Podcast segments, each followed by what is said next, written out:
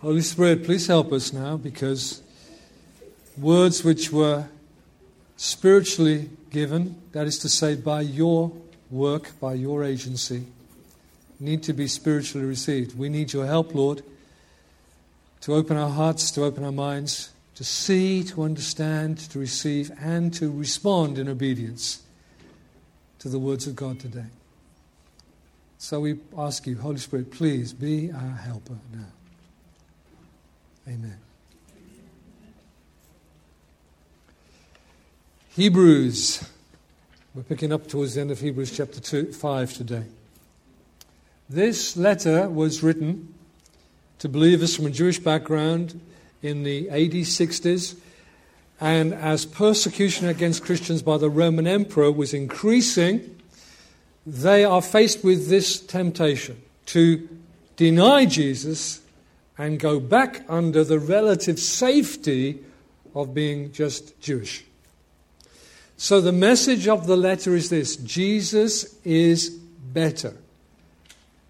Saw the video earlier. He's greater and better than angels and Moses and Levitical priests, than all of the Old Covenant. So, to put that in very modern terms, it goes like this Jesus is better than Judaism. Jesus doesn't offer us Judaism plus, Jesus is altogether better than Judaism. But alongside the presentation of Jesus being better and greater, there come along the way in Hebrews some serious warnings not to depart from faith and obedience to Jesus. Not only not to deny him, but not to depart, not to turn aside from following him. So, before the writer returns to the topic of Jesus being a high priest in the order of Melchizedek, and I'm not going to explain that today, we pick it up again in chapter 7. There's another warning section now in Hebrews, and it goes from the end of chapter 5 into chapter 6. We'll look at chapter 6 two weeks' time. So, let's look at Hebrews together. The heading for these verses today, 11, 12, 13, 14, is Call to Maturity. Concerning him, we have much to say, and it's hard to explain since you've become dull of hearing. Concerning him, concerning who? Jesus or Melchizedek? Well, what about both of them? Because you could translate it concerning him, concerning which? And it's really both Jesus and Melchizedek and the comparison between them. Jesus is not like Levi, not like Aaron, he's like Melchizedek. Come back to that later. And the apostle says, We have much to say about Jesus and about Melchizedek, the fact that he's like Melchizedek, but you are not yet able to take it. It's hard to explain these things. Why? Because I'm, I, I don't understand them well enough myself. Well, no, he's not saying that. Said, it's hard to explain these things because you are dull of hearing. Dull of hearing. It really matters that we hear through Bible reading, through, through preaching, and so on, and how we hear the Word of God. It really matters. It has consequences. Now, if you're an educator or you're a preacher and a teacher, you'll know it's really easy to teach people who want to hear. And that's why sometimes the seminar situation is such great fun, because people have signed up, maybe even paid money to be there at the seminar, and they all want to learn. And boy, it's a doddle to teach people who just, you know, have all come eager to hear. They just kind of pull it out of you, you know? And they ask questions, and you go, oh, you know, and you barely get your coffee breaks. And there's a world of difference between teaching people who want to hear and those who are dull of hearing. This dullness of hearing is not physical, it's actually determination that goes on in your will and your heart.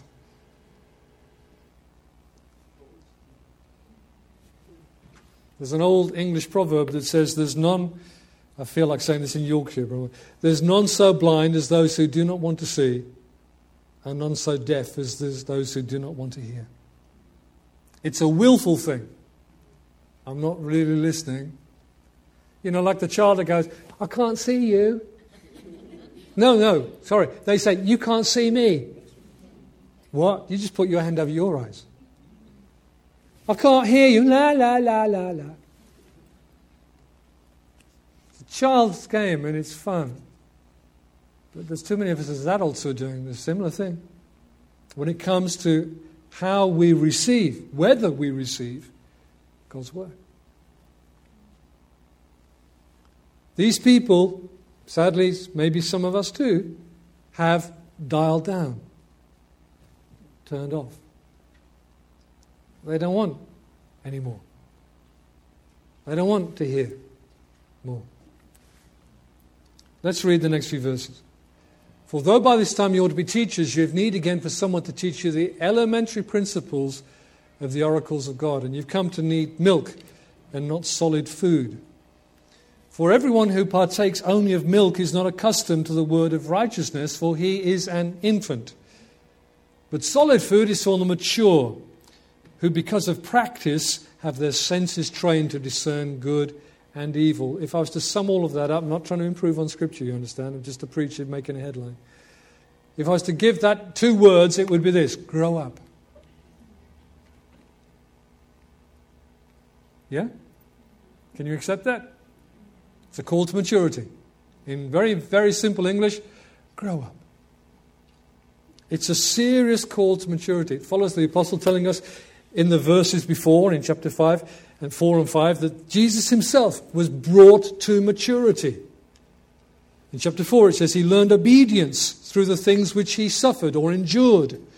And having been made perfect or mature or complete, he became to all those who obey him the source of eternal salvation.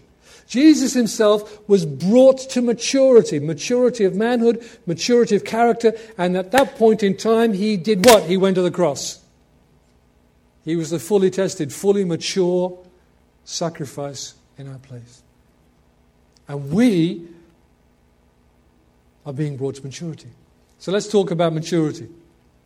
I'm not using the word spiritual maturity, I could use Christian maturity, but just maturity will do. Why don't I like the expression spiritual maturity? Well, besides the fact it's not actually found in the Bible, and the fact that almost everybody uses it, I still struggle with it. And it's these two reasons. Number one, the word spiritual is nowadays used in a way the Bible doesn't use it, as if it's somehow a, a characteristic of us. It's, it's like a, a measure of the way we are. And it isn't really. In almost every place that I've looked at this word in, in Scripture, this Greek word that gets translated spiritual, it refers to the person and the work of God, the Holy Spirit. It's His work. You know, when it says He that is spiritual, it's He who has the Spirit, on whom the Spirit is resting, in whom the Spirit is at work. It's not a human quality, it's His work in us. It's the work of the Holy Spirit to bring us to maturity, but growing to maturity is also still our personal responsibility. And the second one is this that in Greek philosophy, and sadly the church in the West is riddled with Greek thinking and philosophy because our education system is, they misuse the word spiritual to mean uh, that which is kind of religious and, and, and internal and mystical, and it's nothing really to do with real life. Spiritual is over here, Physical and real is over here. So spiritual isn't real. I totally reject that Greek thinking because the Bible does not speak to us merely in terms of spirits, disembodied things. Let me give you a scripture that highlights that. 1 Thessalonians 5:23 Now may the God of peace himself sanctify you bring you to holiness and maturity completely. May your spirit and soul and body be preserved complete without blame at the coming of our Lord Jesus Christ. God cares for us as whole human beings mind, heart, body. It matters what we do with our bodies because Jesus did not just buy our soul, thinking in terms of some disembodied thing. He bought us, our beings. In fact, in Old English, soul means a whole human being being. You know, when they do SOS, save our souls? What, they, what they want to preach it, preach the gospel to them, or they want to, do they want to be rescued physically? A, hu- a human being is a living soul. It means a person. And God saves us not just spiritually, not just emotionally, not just intellectually, He saves us physically too. That's why, there, that's why there's going to be a resurrection. We will be whole human beings, just as our Master Jesus is now a whole and glorified man sitting in the throne of God. So that's one of the reasons I struggle with this word spiritual. It's misused in places. Scriptures don't tell us to grow in some ways, you know, in our heart or in our minds, but in all ways. Our whole being is to honor the Lord. What we do with our minds, with our bodies, with our hearts, with our time, with our tongues, all matters. The apostle fixes upon this point, this one example, to say why they're not mature, why these believers need to hear some stuff again. By this time, you ought to be teachers. He's saying to them, You should be able to build upon your faith. You should be able to learn more by now. You should be living more confidently and uprightly. You should be able indeed to teach others, but you need someone to teach you the basic things again. By a certain time after we've become Christians, we should have learned enough and be responsible enough to be able to teach others coming along behind us. That doesn't mean we all become teachers in the sense of Ephesians 4, those whom Christ gives to his church as leaders and preachers and so on. But the scripture here tells us we all have a general responsibility to teach and be an example to others, showing those who are not yet believers what faith in Jesus is about showing those who are newer than us in this faith how to follow and obey Jesus. I say showing rather than telling because discipleship is all about example, not just lectures. We're to be examples to follow, not just people who talk about things. If we fail to become responsible and examples to others, it's probably because we're dull of hearing. We're still stuck on the beginner's lessons. We're still needing milk and not solid food. He doesn't want to have it, does he? This language in the Bible is scathing of immaturity. We love babies and toddlers. I mean, we have a grandson, we love him to bits. But when the Bible calls you an infant, it is not a compliment. Adults bear responsibility and share in the work to be done. Infants don't. You love them to bits, but com- they, they drain everything from you. They depend on you for everything. I want you to think of the different. Now, you realize, ladies, I try ever so hard not to be hard on you and just on us blokes, all right? So I always use men as examples. That's not being my subject. It's just, I, I kind of want to be nice to you. Nicer to you, let's say. Think of the difference between a lad and a man. A lad is self centered. He's only waiting for his next out night out with the boys or his next curry night. We're having one. All right? His pay packet, he knows exactly how he's going to pay, spend his pay packet. You know, it's going to be this and this and uh, Xbox and ah, yeah. He's a lad. But a mature man takes responsibility not only for himself but for others. He disciplines himself to care for his wife and his children, his friends. He's responsible to the people he works for and those who work for him. And again and again, a man chooses the interests of others over his own. Mature people are self controlled, balanced. They take full responsibility for themselves, for their well being, physical, emotional, mental well being their lifestyle, their actions, and reactions. Because they take that responsibility for themselves, they can then act responsibil- responsibly towards people around them.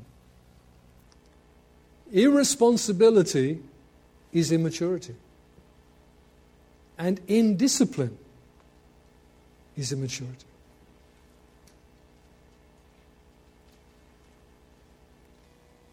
Let's read on. Everyone who partakes only of milk is not accustomed to the word of righteousness, for he is an, in, an infant.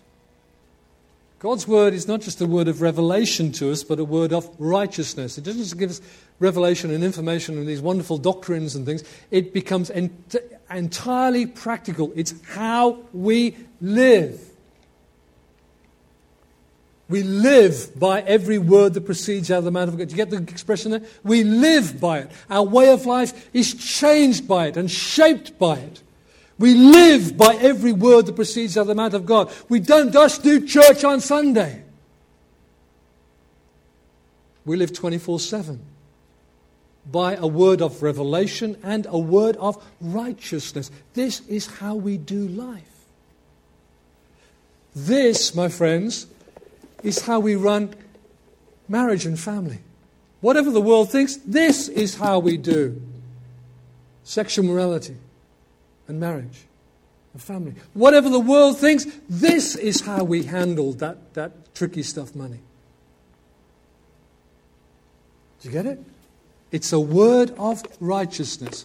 How we will live in a way which is honoring to and pleasing to our Lord. You need solid food to learn how to live righteously. It's God's word of righteousness is solid food. I've probably preached half my notes here without looking at them. We are accountable to this rule or measure of righteousness. And if we don't come to God's word to be directed how to walk, how to live God's way, then you're at best an infant and you're not growing. When you know the truth, you do it, you walk in it. We saw in 1 John that a faith that doesn't obey the Lord and keep his commandments or instructions is not real faith. Next verse says, But solid food is for the mature, who, because of practice, they keep on doing it, have their senses trained to discern good and evil. Let me put these verses together to give you a little picture here. Some measures of immaturity and maturity. Maturity is a person who is able to be taught and to learn, able to receive. Immaturity, you're unable to be taught to learn.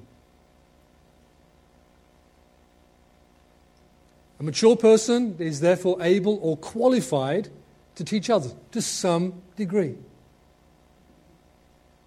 You know?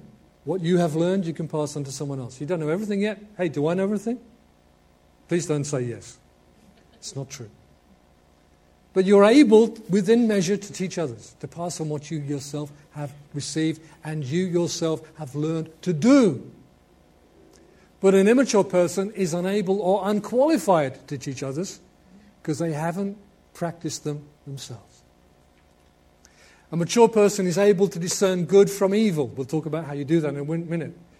But an immature person is unable to discern good from evil. And, and, and, and if you, sometimes uh, someone who is a little more mature than them says to them, Don't you think that's it? Really? Well, where'd you get that idea from? Well, they haven't handled the word of righteousness so as to discern good from evil. I want you to listen again to John 1 John. I, you know, I, am very tempted to go back to where we've studied before and where we've learned before. Try not to do it too much, but I, I want to put these scriptures before you again today. John here talks about three groups of people, three ages. And again, it's, it's, it's inclusive language, ladies, it's not exclusive language. When he talks about uh, young men and fathers. I'm writing to you, little children, because your sins have been forgiven you for his name's sake. Little children, toddlers. I'm writing to you, fathers, because you know him who has been from the beginning. I'm writing to you, young men, because you've overcome the evil one. I have written to you, children, because you know the Father. I have written to you, fathers, because you know him who has been from the beginning. I have written to you, young men, because you're strong and the word of God lives in you and you've overcome the evil one. There's growth here from little children, infants who just know their sins have been forgiven them and God is their Father because Jesus died for them. that's good. And we never let go of that. But we need to grow with that. Young men or young women who are strong and up for it. Let me, let me at it. You know, I'm going to go and change the world. If you never feel like that, then I, I don't know why you, what's the matter with you. You know, there wasn't a point in your life when you were radical, when you were excited, when you wanted to, whether it was in politics or in church or whatever else. Were, I, I tell you what, looking, looking back on my, my early 20, late teens and early 20s, you know, my pastors were really kind and patient towards me because I think I was a pain in the neck. I thought I could fix everything and change everything, you know.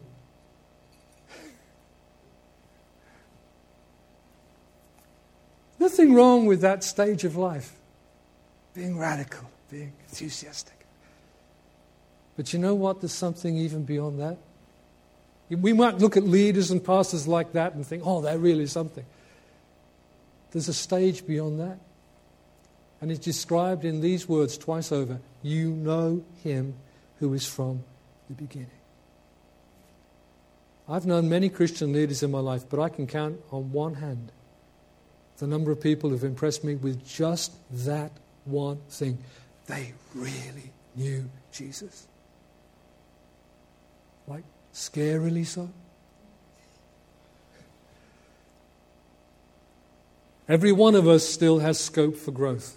Paul, towards the end of his life, was focused on that one last thing. You can read in Philippians 3 knowing Jesus himself. Now I've got a few headlines to wind through here. Wind up, really. Maturity is far from instant. You don't close the door on your infant for a moment, you know, to go and answer the front door and come back, and there's a young man sitting there eating steak and chips. Neither is growing as a Christian instant. I also want to say growing older is inevitable, growing up is optional.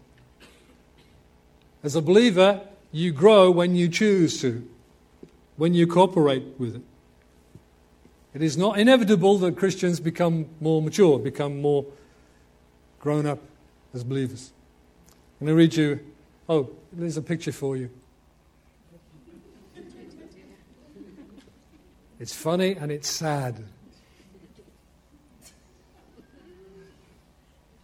You see, by a certain age, you've got to let some things go. Let me read you something from, I think it's from Doug Morell, who writes about discipleship in, in blogs and so on. Age alone does not produce maturity. It is amazing how many of us think it does. We live with this idea of inevitable growth. We, we say to ourselves, just give us time. We've only been a Christian for 20 or 30 years. Perhaps we'll yet grow out of our anger and envy and jealousy and divisive spirits. But time alone never brings maturity. Why do we suffer and endure trials and hardships? Doesn't the Lord want to make life easier for us? No, because He has a plan. Because He's working character and endurance and maturity in us. He's making us more like Jesus.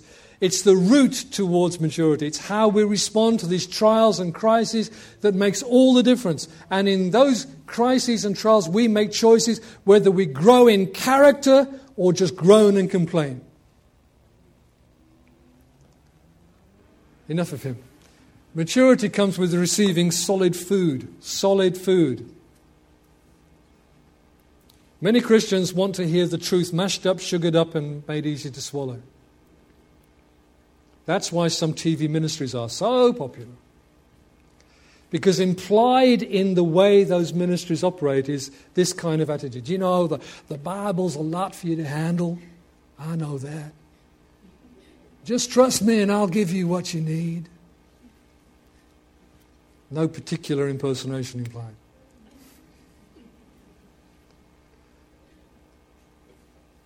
Isn't it true? Everyone wants the preacher to give them an ABC, a one, two, three. Don't, don't give me all the. I don't want to know it all. I just want to know that bit. Einstein, famous, you know, genius, said the role of, a, of an educator is to make everything as simple as possible, but no simpler. I don't know if you understand that. You can oversimplify things so they're no longer connected to the truth of what you're talking about. To grow to maturity, think of it as a baby growing up, you know. You need to learn some things how to cut up, fork up, or spoon up and chew and digest your food for yourself. You can't stay on milk forever. And Christians who do not read, study, work at understanding the truth and expect a preacher to spoon feed them on Sunday mornings will not grow to maturity. Solid food, stuff you have to chew, stuff you have to think through, stuff you have to deal with. is how you become mature. But those who will be diligent in reading and working through Scripture, and I know a number of people joined with us a few years ago, reading through the Bible in a year. Some are still doing it. And they get the, the, the, the September uh, uh, reading kind of list from Jack nowadays. Good for you. Keep reading through. You don't have to feel like you've got something, you know, like fireworks from heaven every day. You are simply taking in. Just as, you know, most mornings if I eat cereal, I eat a bowl of muesli, and I don't, oh, this lovely muesli, I love this I just eat it because it's good for me. You know, and it, I kind of feel better for having done it. And then it works in ways I don't understand. The muesli, even, right? But you know what? Scripture does that too. It works in you in ways that you are not conscious of. And when you're faced with a difficult question by some work colleague or whatever, and suddenly you remember something you read ages ago, but the Holy Spirit can bring it back to your remembrance. The Holy Spirit's incredibly genius and powerful, but he cannot bring back to your memory something that never went into your memory. Right? Right? The Bible is the treasure that can never be exhausted. Augustine of Hippo, St. Augustine, said the Bible was composed in such a way that as beginners mature, its meaning grows with them. Every week, I think, did I ever read that before? My word, I've never seen that before. We've already said, going to say it again maturity is not the result of time, but of obedience to truth. Solid food, the word of righteousness, is truth that is digested and produces obedient action. It's not enough to know it, you need to do it. If you know these things, blessed are you if you do them. You're not blessed knowing them. You're blessed when you do them. Oh, I understand tithing, David. Then just do it. Then you'll be blessed in doing it.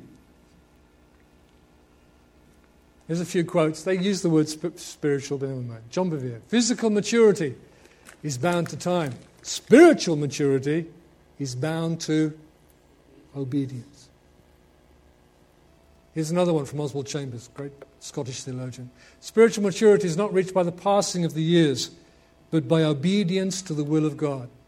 Some people mature into an understanding of God's will more quickly than others because they obey more readily. In other words, some people are mature in their 20s and 30s because they are doing everything God's telling them to do. And the more He opens up to them, the more they obey it, the more they grow. I want to put it to you this way maturity is the outcome of facing and making choices and decisions. I spoke a few weeks ago about our being stewards in the kingdom of God. It's a res- more responsible role than being a slave or a servant because you've got to figure out how making some choices and decisions. And the key to making good choices and decisions as a steward is this understand what the will of the master is, what pleases him. Understand your master, understand what instructions he's left, and then you can make those decisions. Paul writes about this in scriptures that should be familiar to some of us. Romans 12. Therefore, I urge you, brothers, by the mercies of God, present your bodies. Notice that doesn't just say souls or spirits the way we tend to think. Present your bodies a living and holy sacrifice, acceptable God, which is your logical service of worship. The scripture there should not say spiritual, that's not the word in Greek. And do not be conformed to this world, but be transformed by the renewing of your mind. What's going to transform your mind more than anything else? truth, Bible, Scripture, so that you may prove what the will of God is, so that you may work it out and put it into action, that which is good and acceptable, pleasing and perfect. The word perfect is the same word as mature. You will learn to do what is mature and pleasing and acceptable and good before God by, by what? Constantly being renewed in your mind and then acting on what you've received. And in Ephesians, you are light in the Lord, walk as children of light, trying to learn what is pleasing to the Lord. So then, do not be foolish, but understand what the will of the Lord is. Don't be foolish, but understand what the will of the Lord is. How can we know what is the will of God? How can we know what pleases Him, what is good and acceptable and mature? Well, two ways. One is directly by the instructions of Scripture. Listen, we can't argue. I mean, I know people try. We can't argue with sexual issues of sexual morality. Let me give you this headline, because I know there's a, there's a controversy now again in the Church of England. All the laws of God concerning human behavior are not wiped out by the new covenant, but the laws and the precepts of God concerning the way we conduct sexual relations with one another are repeated as further instructions in the New Testament. The New Testament does not wipe out Old Testament law about human relationships, it, it examines it and amplifies it and reapplies it. There's no getting away from that. You've got to deny Scripture to try and change morality. So, by the instructions of Scripture, which means you need to read or listen to Scripture and learn for yourself. Why not ask if you need to know what the Bible says about something? Ask somebody you think might know. What Scriptures do I need to look at about this? All right?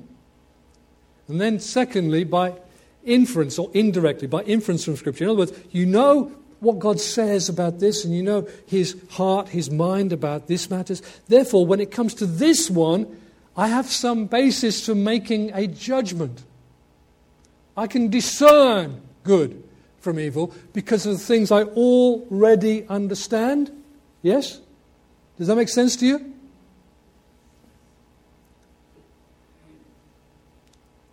Not every issue in life can have a scripture tag to it. There is no scripture that says, Thou shalt or shall not smoke. There's no scripture that tells you whether you should own a TV or not. And my great granddad would have preached against radio until he, until he had one, and he was preaching about TV, and when he went, they had one. And... Or about what kind of music you should listen to. Right? Oh, it's not in the Bible, so it's all right, isn't it?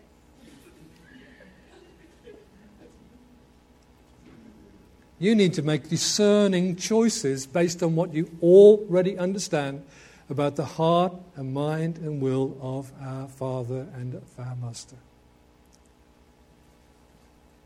Doesn't for nothing say, by practice have learned to discern good from evil. See, there's, there's things that are really, really good and things that are really, really, really evil, and the stuff in the middle that's a bit of a mush right in the middle between those two. And you have to work your way through it and discern things.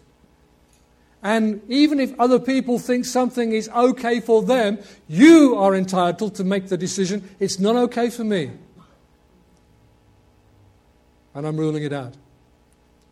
Right? And that's why we end up with differences of opinion about whether to eat meat or not eat meat or whatever. Some of those things were controversies in the time of the New Testament. And Paul deals with that about the, don't judge your brother and, and you know, go easy on your, on, on your weaker brother who doubts, has doubts about everything, whatever. But we need to practice discernment. And you search it out by examination, by scripture study, by thinking it through, by reasoning it through.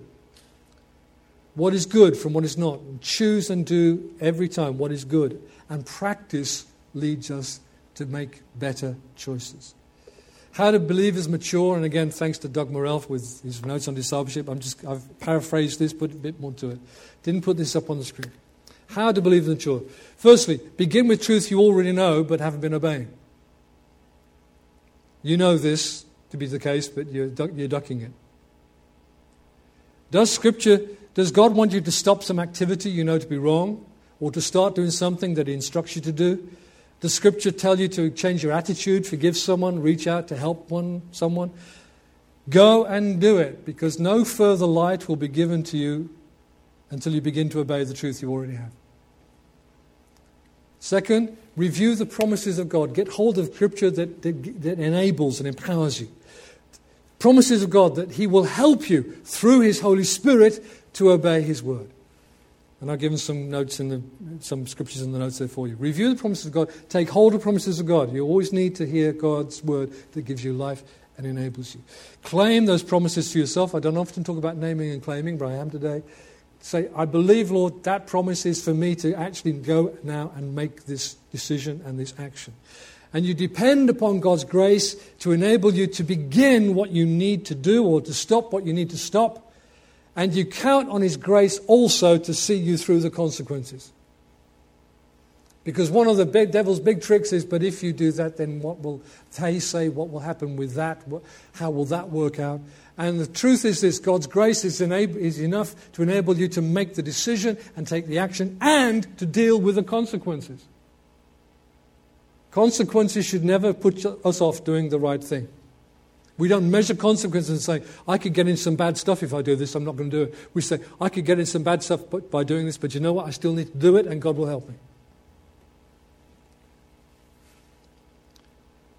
And then follow these steps whenever you become aware of areas in your life and thinking that are not in agreement with God's word. Keep doing that.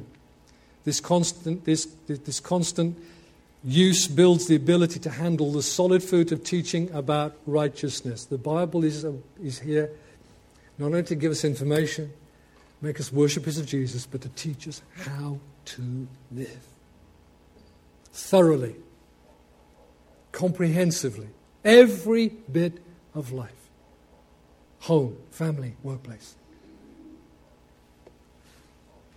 Later this month, we'll be starting our foundations course on Thursday evenings, perhaps at another slot as well. It's for new believers, it's for those who are preparing for baptism, it's also for those who have a concern to help and support others, to be the kind of teachers we read about here in Hebrews 5. Just ordinary brothers and sisters reaching out a hand to someone to help them, help them along. To say, it sounds proud, it sounds boastful. Paul dared to say, Follow me as I follow Christ. Watch me. Do what I do. You'll learn.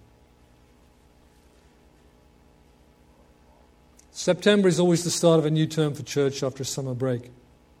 Today, the Word of God brings us to a call to maturity, to not think of ourselves as grown up and mature, but to be eager to learn, to obey, to grow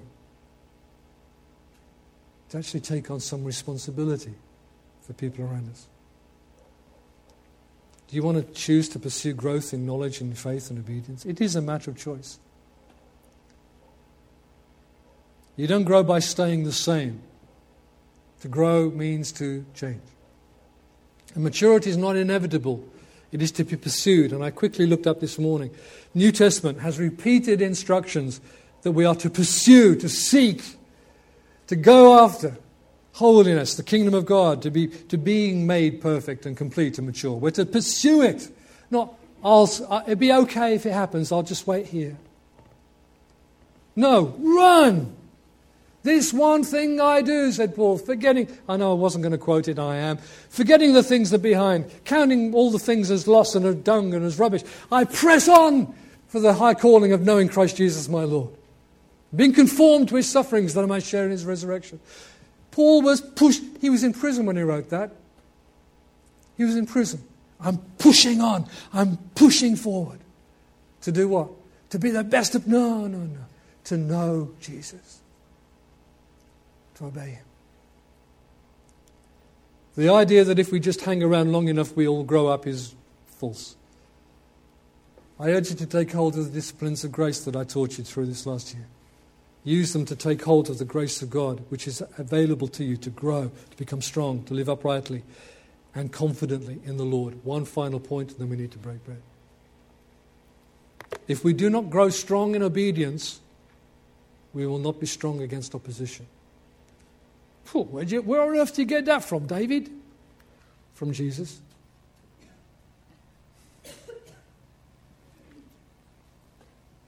End of Matthew 7. Therefore, whoever hears these sayings of mine and does them, I will liken to a wise man who built his house on the rock. And the rain descended, and the floods came, and the winds blew and beat on that house, and it did not fall because it was founded on the rock. But everyone who hears these words of mine and does not do them will be like a foolish man who built his house on the sand. And same thing. Rain descended, the floods came, the winds blew and beat on that house. And it fell. And great was its fall. This letter to the Hebrews, written to people who were facing crisis, test, trial, whether to deny Jesus and return to Judaism. Only a faith in Jesus, made strong through obedience to him, will endure the fierce trials that they were entering. Here's the thing we might, you might think you're strong. And I'm, I'm not denying, I'm not criticizing anyone. We sing, you know, cross before me, the world behind me, nothing. But there are some things that would stumble you if you haven't learned strength through obedience to the word of righteousness. They'll trip you up because your feet are not secure in walking in the truth. Now you say, well, why do you say things so strongly, David? Because I have a duty before God to present you mature before Him. I have a responsibility to present every man, every person mature. I have to strive for it. I have to push myself to it. I have to try to draw you to it too. Jesus said a number of times, quoting the Old Testament, of course, He who has ears to hear,